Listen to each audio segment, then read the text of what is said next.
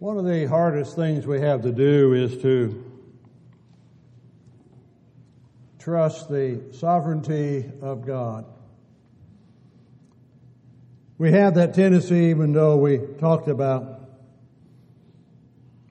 walking with the King, that there's many times when we want to walk ahead of the King. We want to see what already is lying down the road for us as opposed to walking with Him. Or we have the tendency to want to walk behind the King because we're not really sure uh, where this path may lead us. And we're cautious about trusting Him to lead us and to guide us. The way seems treacherous, seems dangerous, seems to be filled with uncertainty, and to have this trust to walk with the King and to trust Him to walk with His hand. That means you've got to be with Him. And it's hard sometimes we want to walk with the King, but sometimes it's the pathway that we want to walk.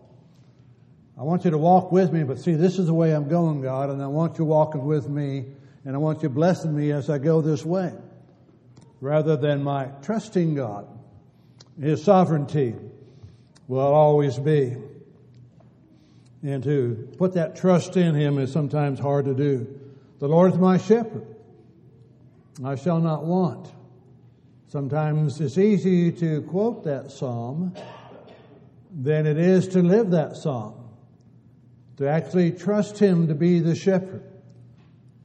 He prepares the table before me in the presence of my what? My friends, my family, my associates, no, my enemies.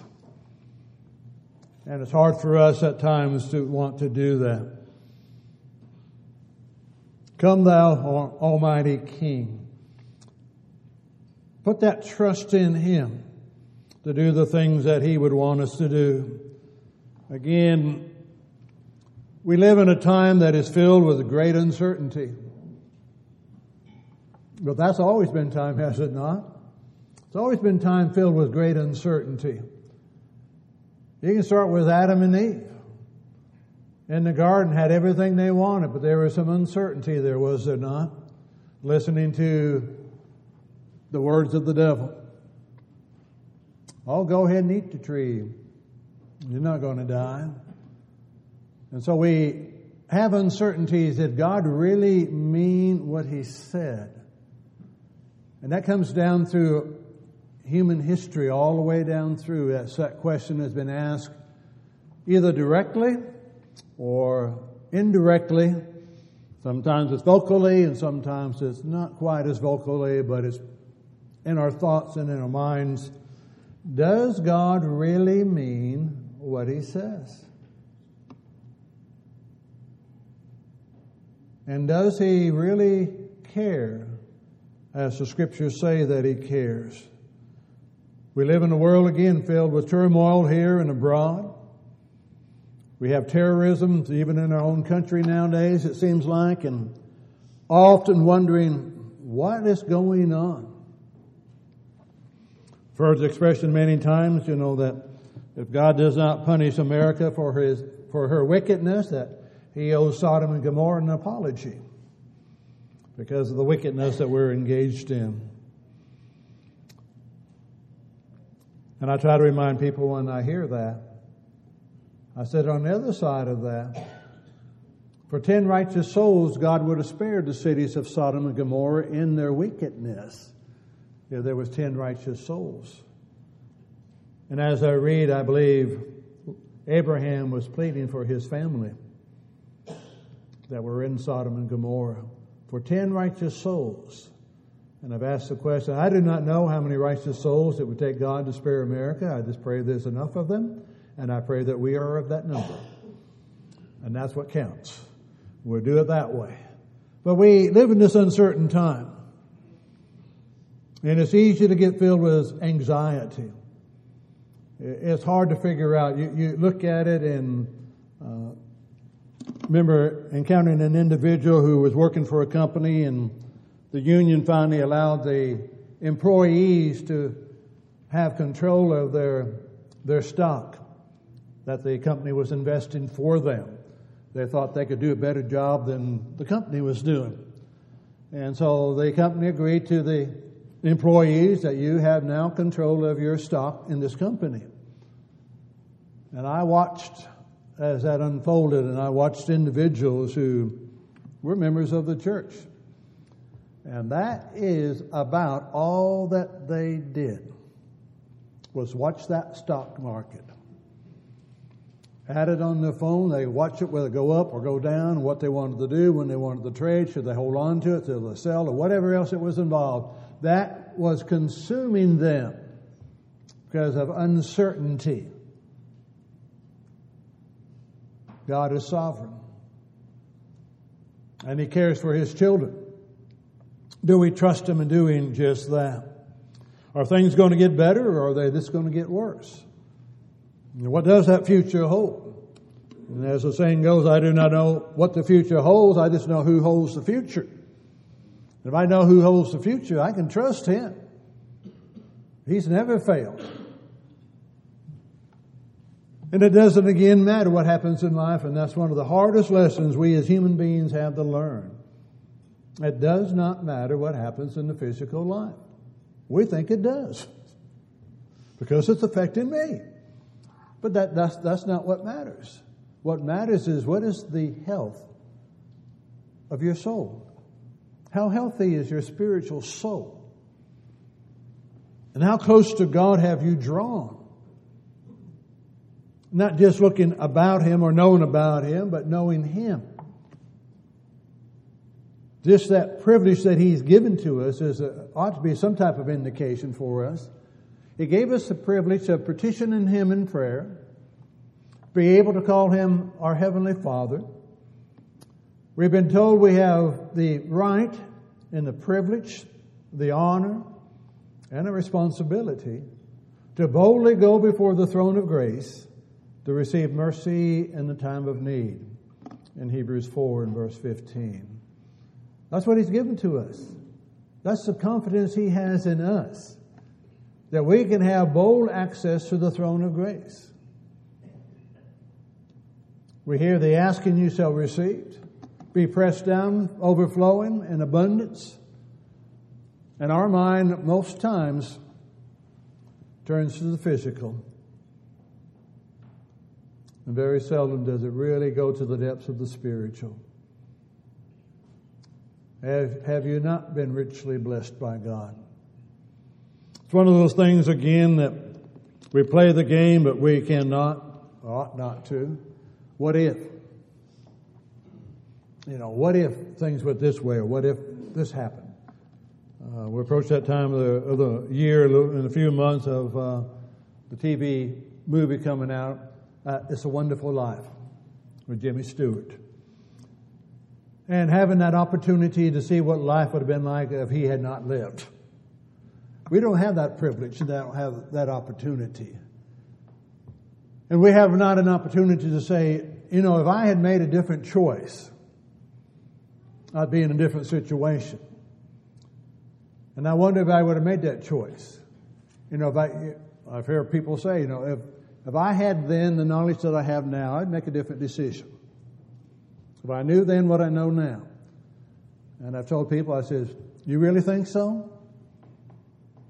Let's just put that into practice for a second in imagination. You know something now, you would redo what you did in the past, but see, 10 years down the road, you're going to come through some different knowledge. And then you're going to want to undo what you, un, what you undid the first time. And sometimes I say, I think I'd better off to leave it alone than to try to mess with it. Why do we do that? Why do we not trust God in working in our lives? That sovereignty of God and His rule in our lives. Scriptures, we're looking, and we're looking a little bit in Isaiah, bring that out. The whole book is just tremendous. But the whole book also describes so many times man's misunderstanding of the sovereignty of God. Because it does not work in the way that we would prefer it to work. As you look at human history, as you look at the human history of God's people, from Adam and Eve on down, and see the heartaches that have come because of not trusting God. See the loss of life from those who did trust God. And we, we wrestle with that. How could He let the righteous suffer and die and let the wicked prosper? And that's a, a problem that we debate oftentimes. Doesn't seem fair, doesn't seem right. But God has a plan, and we do not know the fullness of that plan as long as we're in the physical body on this earth. Should we worry about our well being and what's going to happen, what might happen? I'm always interested or amused by the commercials that seem to be dominating television. If you had taken this drug at any time in your life, or if you have used this product at any time in your life, it is now shown that this product is dangerous and you may be subject to substantial reimbursement. File a claim. Call us to see if you're eligible for it. I don't matter, it doesn't matter what it is. If it's drugs, if it's hygiene, whatever it is, it's this whatever you've done anywhere in your life now is subject to to be taken to the courts. And you can get a lot of money. And I often wonder, I bring that up periodically, you know, the one that says, um, I carry a big hammer and I get all the people the money, all the money they deserve. I said, where do you really think all that money comes from? If that big trucking company is going to pay out bundles of money to, to settle your claim, what do you think the, the, trucking, the trucking company is going to do? They're going to bump their prices up because they got to cover that loss. Uh, it's, you know, it's just one of those things. Somebody was talking recently about uh, the health insurance. He says you, you file a claim or a automobile insurance, whatever it is, you pay for years and years, and you file one claim, then they, they want to raise your rates or drop you because they got to pay off all those claims. And we just think, well, that's okay. They give me a, you know, million dollars, I'll take it, you know, whatever it is. And why do we go through all of that? I understand the world, but what about us? As children of God. We need to remember that God is in control. Now, we're never to doubt that. He is in control.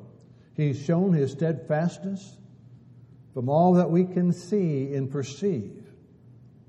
We know he's true to his word. But we need to understand more about the sovereignty of God, declared by the prophets. And you mentioned it this morning a little bit as we were talking about Daniel, looked a little bit in Isaiah. It's interesting to see God's people given the insight to what's going to unfold in the future to know that the insight came from God and that He's never lied, He's always kept His word, and then they turn around and doubt the insight that they have been given by the prophets of God. Judah, Israel, because of your wickedness, you're going to go into captivity. No, no, no, no, no. They were told they were going to go into Babylonian captivity. The prophet Isaiah talks about it. And they, the false prophets, as Isaiah would not budge from what God had prophesied, the false prophet said, okay, okay, we're going into Babylon, Babylonian captivity. But it's only going to be for a couple of years and then we're going to come back out. See, that sounds good, doesn't it? We're going in, but it's going to be for a short time. Then we're going to come back out. And I said, no, 70 years tells you when you go in there, you might as well build houses because you're going to be there for 70 years. And I like the one where the prophet talks about the good figs and the bad figs. One of the translations says the naughty figs. Not quite sure what naughty figs are, but one of the translations uses the word naughty there. Well, the people reasoned among themselves and they concluded that those that were going into captivity were going to be the bad figs. And those that stayed in Jerusalem were going to be the good figs. The prophet said, You got it reversed. You got it reversed. The bad figs are staying in Jerusalem, the good figs are going to Babylon. Prophesied. Out of Babylon, he would call. Out of Babylon would come the kingdom, as the nations would come and rise and fall and so forth. God already said how it's going to work. And He's already told us, has He not? This world's going to cease to be, doesn't matter when. It's going to cease to be. And ours is to be faithful to God. So we looked at a little bit this morning as well as we looked at Daniel. It doesn't matter what it is, it doesn't matter the circumstances. And that's the, the beauty of the scriptures as they give us illustration after illustration after illustration. Just look at the scriptures and see God's people wherever they are, whatever they were doing at whatever particular time. Either the promises given to them to bless them if they were faithful, and the promises given to them to punish them if they were wicked. And how and why they would people would do what they do, well, I don't know because we haven't learned the lesson yet. We're still repeating those things. You read the end of Joshua. And we know the statement in Joshua 24 15 For me and my house, as for me and my house, we will serve the Lord. You choose today whom you're going to serve, but we're going to serve the Lord. And if you read the rest of the, the end of the chapter, it's just amazing. It just floors me, if you will. The people said, We're going to serve the Lord. We promise you we're going to serve the Lord. and Joshua tells them, You need to think about what you just said. You already know the nature of God. You've already seen Him. You've already seen what has happened in the wilderness. You've already seen how the power that He demonstrated bringing the people up out of the land of Egypt. You already know His power and you know His faithfulness. You have promised to be faithful to God and you need to understand what you just did. You promised to be faithful to God. You do not keep your promise. God will keep His. If you're faithful, I will bless you. If you're not faithful to me, you're going to suffer consequence, physically and spiritually. That's God speaking. I'm telling you up front, and that has not changed, has it? That's the same statement He's telling us. You're making a commitment. You said, I'm going to walk with the King. You need to understand, you keep that commitment, or there's a consequence.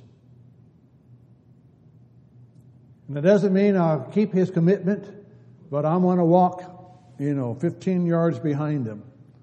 I just kind of want to see with my eyes what's unfolding before I get up there. That's not what we have. God will keep his word. You faithful to him? He said, I will bless you. Jesus said, I have prepared a home for you in heaven.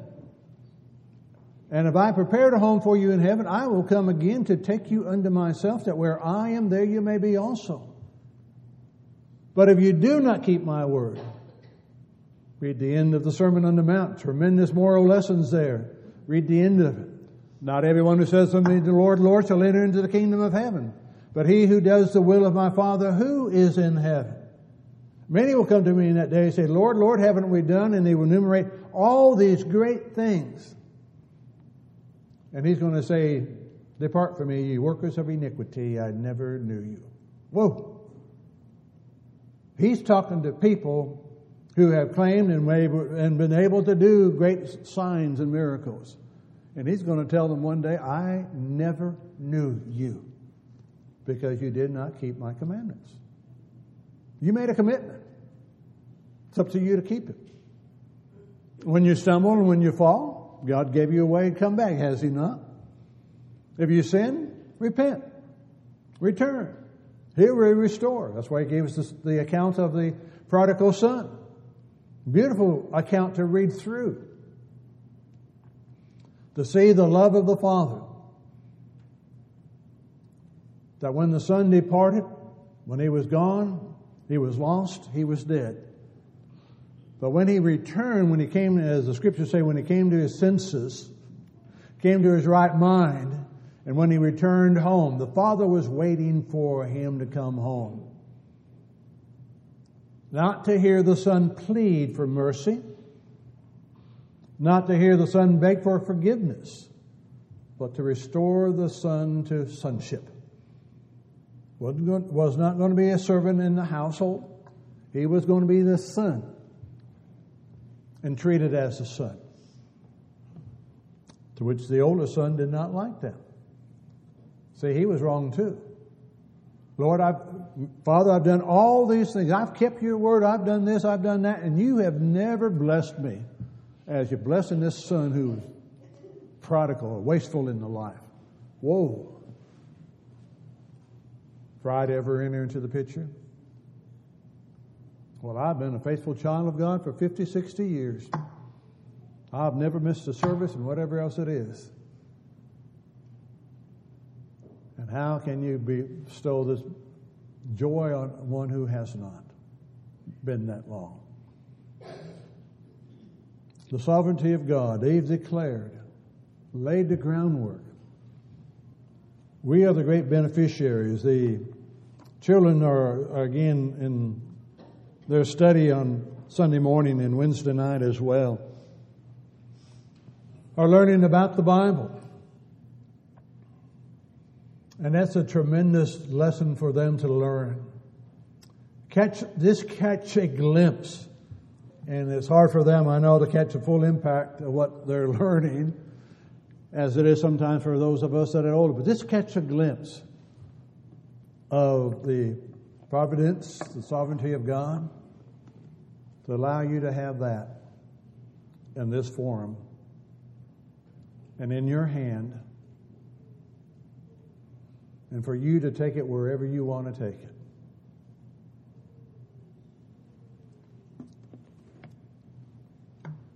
That wasn't always so. We forget that because we don't think about that often. The early scriptures were handwritten. You try, you ever tried that? I tried doing a book one time, one of the books, I don't remember which one it was, and that's tough. Even if you're copying, I mean, to copy without making a mistake. And they were so committed that what they were doing was the Word of God. If they made a mistake when they were doing the scrolls earlier, they take pieces of material and then they'd write on it and then they'd stitch them together and make a scroll. If they found a mistake on one page of that scroll, they would remove pages on both sides of it and redo them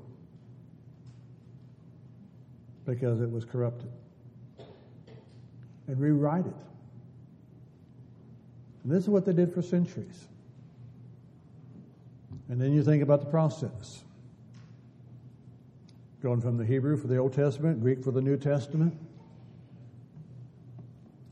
to have it in a language that we can understand and then to hear some say, well, it's too hard to understand, too difficult to read. And so we've made it simpler, and that's not been good. Some of those translations that make it simpler have twisted and distorted the Word of God tremendously. But simply saying, I believe in the providence of God and the sovereignty of God. I believe He cares for His children. I believe He's made provisions. We don't realize again how blessed we are to have what we have accessible to us. And what's involved in that. It's amazing to me. Uh, when I was in Germany, I went to Mainz, Germany, and, and um, to the Gutenberg press and was able to get a, a page printed on the Gutenberg press not the original Gutenberg press. It's a few years old, you know. Not in shape, but it's a replica of it, the same size and so forth. And for them to print off a page and then to uh, for you to be able to, to, to get that. I have a CD-ROM of the Gutenberg Bible. And I can go in there and I can pull up any page I want and print it off. Only problem is it's in Latin. And I do not read Latin or Greek or Hebrew. Just put it out there. Struggle with the Greek a little bit. But I'm just saying, do I understand the providence of God, the sovereignty of God? His timing? How many times, or we read in, in, in Peter, the prophets, when they made their prophecies, were asking, What time are we prophesying about? When are these things going to take place? Is it for our time? Is it for another time? And they were told it's not for you, it's for another time. Do you understand that you are that other time? You are that other time. It's not for them, it is for us. It's for us to have, and it's for us to gain from. Moses had the Ten Commandments. We write the Pentateuch, the first five books of the Old Testament. Other prophets would add unto it. Then we'd get the apostles and they're adding unto it. And it would be centuries before we would be able to put all of that together even on the handwritten copies, for us put that all together for we to have for us to have access to. And then it's been translated so that you can read it in the language that you understand. And sometimes we got to be careful about that and to use the old saying that's been out there many times. I just want the good old King James Bible. It was good enough for the Apostle Paul. It's good enough for me. Uh, well, you missed something in there. Uh, but, you know, I want that old time religion. Uh, we need to desire to understand what we're really looking for. God wants you to have a relationship with Him. He's made provisions for you and His sovereignty, the past, the present, and the future. He's executing that in His will. He wants you to have that access and that freedom to choose. We're reminded as we are in the book of Acts. Saul of Tarsus and what he did. We haven't faced something like that. We haven't faced somebody breaking down our doors, coming into our house, dragging off the mothers and the fathers, putting them to death for no other reason than being a Christian. We have not gone through anything like that. We have not been persecuted to the point that we've been driven out of where we live to distant cities, as they were in the book of Acts, chapter 8. Persecution rose into Jerusalem, and the disciples were scattered. And they went everywhere hiding. No one went everywhere preaching the word. We haven't been through that. That's been given for us to give us some confidence or some assurance. Listen, God is with his people. We need to be convinced that he is, that he does care for us. The songs that we've been singing are not just songs to fill time. The songs are to teach and to admonish one another to encourage one another, to challenge one another, to listen to it as we're singing these songs. As I'm singing, I walk with the King. You're singing, I walk with the King. We're encouraging each other in our voices to say, this is what we're striving to do. We want to walk with the King. We want to be in His service. However it unfolds, His sheltering arms about me is just hard to imagine. And I can never, we can never understand what it would be like to be in a world where God was not. Because that's an impossibility. God created the universe, so we could never be in a world that God was not. But we're in a world that God is. We're in a world in which God cares and in a world that God has interacted. You just think about that. God interacting in our lives, allowing us free will to make choices. And that's a, a sobering thought to consider. I was going to say scary, but it, it needs to be a sobering thought than a scary thought.